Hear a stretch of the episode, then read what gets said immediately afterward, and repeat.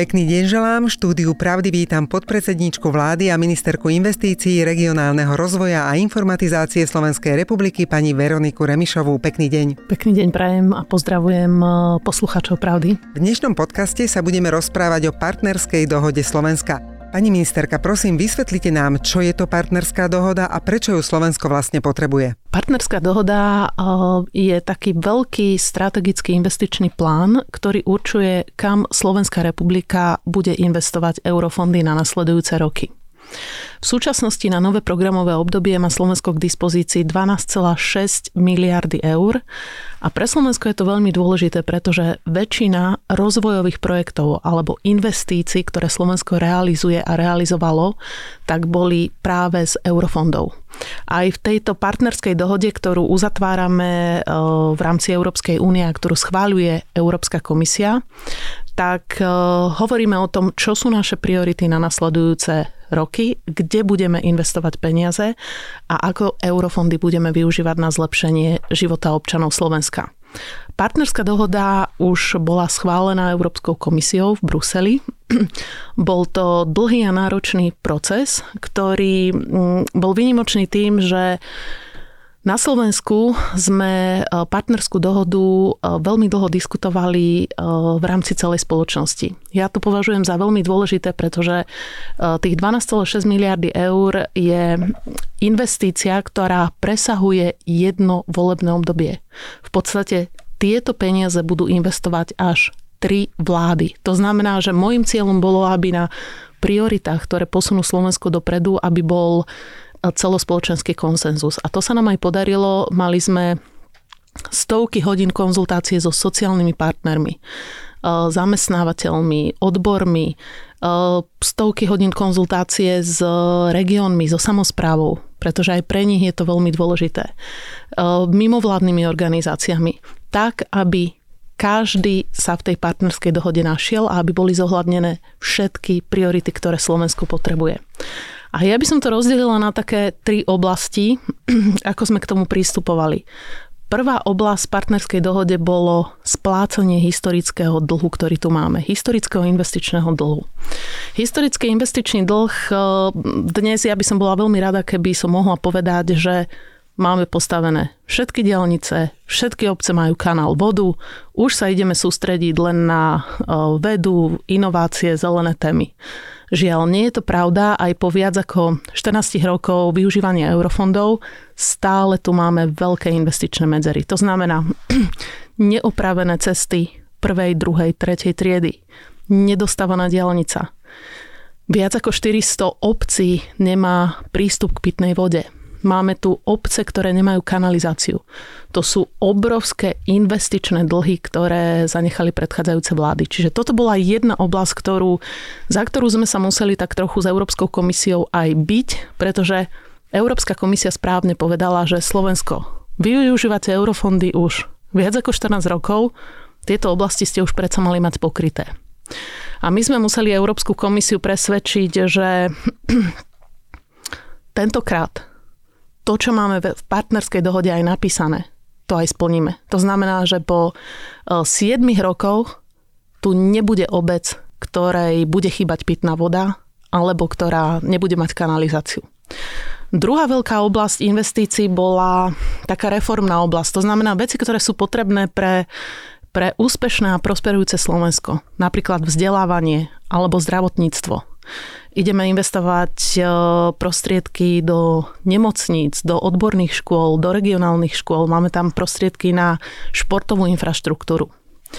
A tretia dôležitá oblasť to bola budúcnosť. To znamená to, čo je mimoriadne dôležité preto, aby Slovensko, aby sme už neboli montážnou dielňou, aby skrátka sme prosperovali, aby naši občania mali kvalitnejšie pracovné miesta a tým pádom aj lepšie platy. To sú napríklad investície do inovácií alebo investície do zelených riešení, ktoré všetci vidíme, hlavne v horúcich, týchto horúcich mesiacoch, že je mimoriadne potrebné, aby sme na klimatické zmeny boli dobre pripravení. Čo je teda obsahom partnerskej dohody? Obsahom partnerskej dohody je 5 hlavných cieľov, do ktorých budeme investovať, investovať eurofondy. Prvý cieľ je konkurencieschopnejšia a inteligentnejšia Európa. Druhý cieľ je zelenšia Európa. Tretí cieľ je prepojenejšia Európa. Štvrtý sociálna Európa a piaty Európa bližšie k občanom. Poviem len pár údajov, aby si to vedeli e, ľudia predstaviť, aké ciele máme v partnerskej dohode. Napríklad e, zateplíme 16 tisíc bytov, obnovíme 500 verejných budov, 35 tisíc domácností dostane podporu na energetické riešenia. Uh, takmer 12,6 miliardy eur z nových eurofondov budeme investovať do oblastí, ktoré prinesú ľuďom zdravé životné prostredie, kvalitnú dopravu, lepšie zdravotníctvo a sociálne služby. Keby som to mala rozdeliť podľa, kde pôjde najviac, najviac prostriedkov, tak najväčší balík peňazí pôjde na zelené, zelené riešenia, ale to znamená aj energetickú bezpečnosť Európy. Partnerská dohoda bola pripravovaná v mimoriadne špecifickom, špecifickom čase. Bola to v podstate najťažšia situácia od vôbec od vzniku Slovenska a my za dva roky ako národ, ale aj ako, ako Európska únia sme prežili udalosti, ktoré niektorí neprežijú za celú generáciu. Prvá, obrovská pandémia. Celosvetová pandémia. Ruská agresia na Ukrajine. Nikdy sme si nemysleli, že počas nášho života sa dožijeme toho, že v našom susedstve bude ozbrojený konflikt. A je. Na to nasledovalo samozrejme e, energetická kríza a zároveň celosvetová inflácia. Čiže partnerskú dohodu ešte po, po uh, konflikte na Ukrajine, po ruskej agresii na Ukrajine sme upravovali tak, aby sme investovali peniaze aj do energetickej bezpečnosti Slovenska. To znamená, že aby sa dodávky energii, uh, plynu, ropy diverzifikovali tak, aby Slovensko bolo bezpečné a aby v budúcnosti boli zaistené aby boli zaistené zdroje energie, či už pre domácnosti alebo pre náš priemysel. Čiže máme tam e, veľké investičné priority, ktoré sa týkajú e, alternatívnych zdrojov energie alebo zateplovania energetickej efektívnosti, čo v súčasnej dobe považujeme za mimoriadne dôležité pre strategickú bezpečnosť a národné záujmy Slovenskej republiky. Partnerská dohoda bola predmetom takých dlhých schvaľovacích postupov. Aký bol teda ten proces prípravy partnerskej dohody? Proces prípravy partnerskej dohody je vždy mimoriadne dlhá zložitá vec. Len aby si to vedeli posluchači predstaviť, legislatíva k eurofondom na európskej úrovni má viac ako 860 strán. Pravidlá, ako budeme eurofondy investovať, e, sú zadefinované e, v rôznych nariadeniach na európskej úrovni, ktoré samozrejme Slovenská republika musí rešpektovať ale zároveň, čo sme si my povedali, že nechceme ani čiarku byrokracie naviac. To znamená len to, čo je zadefinované Európskou komisiou, to, čo od nás požaduje európska legislatíva a zvýšok budeme odburávať nánosy byrokracie, ktoré za celé tie roky, ktoré u nás sa využívajú eurofondy, e, ktoré sa tu hromadili, často sme boli pápeskejšie ako pápež, e, mali sme mnohé, mnohé nariadenia, regulácie, ktoré boli nad rámec európskej legislatívy a tu sme si povedali, že koniec, začíname od znova a e, byrokraciu národnú budeme eliminovať. Druhá dôležitá vec, e, ktorá sa týkala partnerskej dohody, bol celospoločenský konsenzus. Vidíme veľmi dobre, že Slovensko je veľmi e, rozdelená krajina. Keď e, hovoríme o rôznych témach, ktoré polarizujú slovenskú spoločnosť, tak vidíme v slovenskej spoločnosti také hlboké jazvy. A práve táto partnerská dohoda, to znamená investičný plán, kde sú tie najväčšie potreby ľudí na Slovensku, veľmi mi záležalo na tom, aby to bol celospoločenský konsenzus. A ja som veľmi rada, že, eh, že všetci sociálni partnery, vrátane samozpráv, mimovládnych organizácií, partnerskú dohodu podporili a ocenili. To bol veľmi dôležitý signál pre slovenskú spoločnosť. Toto je plán, dobrý plán, na ktorom sme sa shodli, kde sa chceme ako krajina o 10 rokov dostať a ako chceme byť úspešní. Koľko prostriedkov teda Slovenská republika dostane? Slovensko dostane 12,6 eh, miliardy eur eh, z troch fondov. A um, najväčší objem investícií pôjde teda na zelené ciele, ale druhý najväčší objem investícií pôjde na sociálnu, sociálnu oblasť. To znamená, že na také sociálne, sociálne spravodlivé Slovensko, či už je to politika zamestnanosti, trhu práce, e, inklúzia, začlenenie e, z nevyhodnených skupín, e, pomoc zdravotne postihnutým, pomoc mladým, pomoc sociálne slabším občanom, to všetko je v cieli sociálnejšia a inkluzívnejšia Európa. A následne samozrejme e, tie peniaze sú rozdelené do, e, do cieľov e, prepojenejšia Európa. Tam hovoríme hlavne teda o, o prioritách, ako je železničná doprava alebo oprava, oprava, rekonštrukcie, budovanie, budovanie ciest, zelená infraštruktúra. A veľkú časť, časť týchto investícií pôjde aj priamo regiónom, sú to viac ako 2 miliardy eur, 2,4 miliardy eur.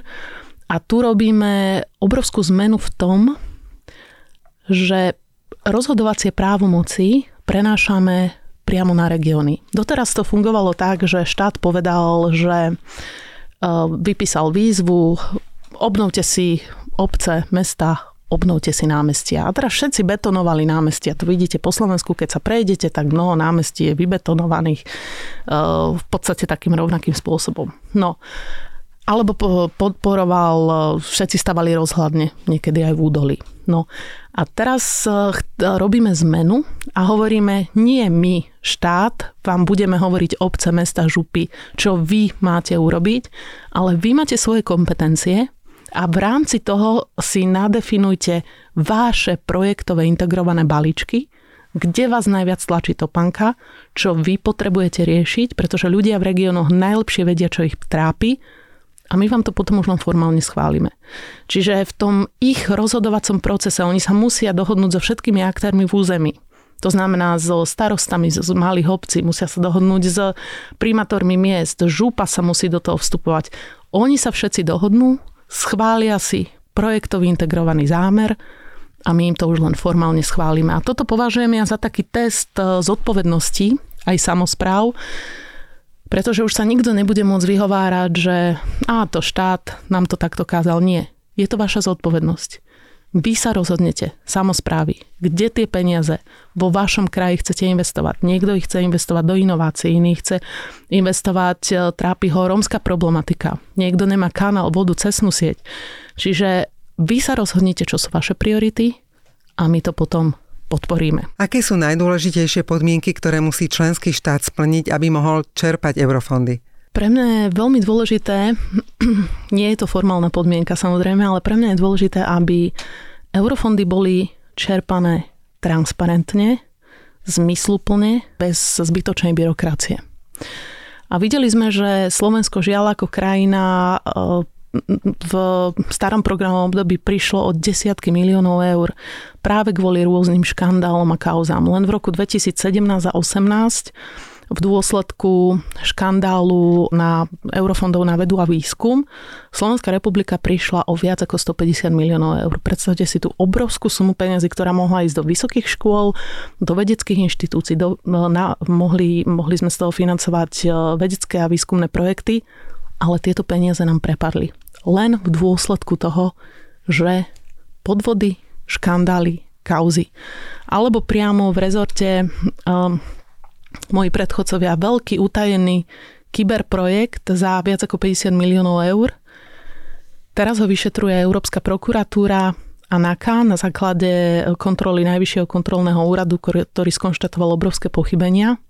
A týchto 50 miliónov s veľkou pravdepodobnosťou Slovensko stráti. To znamená, že budeme ho musieť zaplatiť zo štátneho rozpočtu. To znamená z peniazí, ktoré mohli ísť na školy, na učiteľov, na platy a tak ďalej. A toto sa už nesmie stať. Čiže aj preto robíme pravidla jednoduché, prehľadné, tak aby v tých, pretože v kalných vodách e, najlepšie sa pláva, e, pláva takým žralokom. Čiže toto je taký, taký môj cieľ pre, pre to nové programové obdobie. A čo sa týka podmienok, ktoré musia členské štáty splniť, tam je tých podmienok veľmi veľa. Ako som hovorila, európska legislatíva má vyše 860 strán a platí tzv. tematická koncentrácia. To znamená, že Určité percento musí ísť napríklad na zelené témy. Určité percento musí ísť na klimatické zmeny. Um, ďalšie platia pre využívanie sociálneho fondu, to znamená, že musíte použiť nejakú časť len na presne zadefinované témy, ktoré určuje, určuje vlastne legislatíva Európskej únie. A takisto mali sme aj veľký problém v rámci podpory Bratislavského kraja. Na Bratislavský kraj e, pôvodná alokácia z eurofondov bola len okolo 10 miliónov eur, čo v zásade pre obrovský kraj, kde tie rozdiely sú veľmi veľké, iné je hlavné mesto a iné sú napríklad tie okrajové, okrajové obce Bratislavy, ktoré trápia podobné problémy ako v strede alebo na východe Slovenska. S Európskou komisiou sa nám podarilo vyrokovať, že môžeme v Bratislavskom kraji e, použiť až 5% e, z zdrojov Európskeho fondu regionálneho rozvoja, čo je približne 500 miliónov eur. A to sa týka aj inovácií, podpora vysokých škôl, vedy, výskumu, keďže veľká časť tejto infraštruktúry je v Bratislavskom kraji. Čiže aj Bratislavský kraj by, mal, by sa mal rozvíjať a hlavne ja verím, že hlavne tie zelené inovatívne riešenia v Bratislavskom kraji budú, bude to taká ukážka dobrej praxe a ja verím, že aj v Bratislavskom kraji budú dobre investované. Ale teda väčšia časť, najväčšia časť tých 12,6 miliardy eurofondov pôjde samozrejme mimo Bratislavského, mimo Bratislavského kraja. A čo sa týka ďalších podmienok, tých podmienok je veľmi veľa. Naozaj je to zložitý, zložitý a náročný proces. Musíme mať nastavené strategické dokumenty akčné plány, musíme mať nastavené kontrolné mechanizmy. Čiže to všetko sú veci, ktoré Európska komisia kontroluje a bude kontrolovať. Čiže tých pravidiel, pravidiel, ktoré Slovenská republika musí plniť je samozrejme veľmi veľa, ale treba povedať, že s Európskou komisiou máme Eh, veľmi dobrý a konštruktívny vzťah, že sú to veľmi dobrí partneri, eh, dobrí partneri na komunikáciu a mm, ja verím, že všetky tieto podmienky Veľkú časť sme splnili, tie, ktoré museli byť splnené pred, pred podpisom partnerskej dohody. Ďalšie samozrejme budeme plniť aj počas priebehu využívania využívania eurofondov. Ďakujem veľmi pekne. Na tému partnerskej dohody sme sa dnes rozprávali s s pani podpredsedničkou vlády a ministerkou investícií, regionálneho rozvoja a informatizácie Slovenskej republiky, pani Veronikou Remišovou. Ďakujeme veľmi pekne. Ďakujem, prajem krásny deň. Ďakujeme za pozornosť, dovidenia.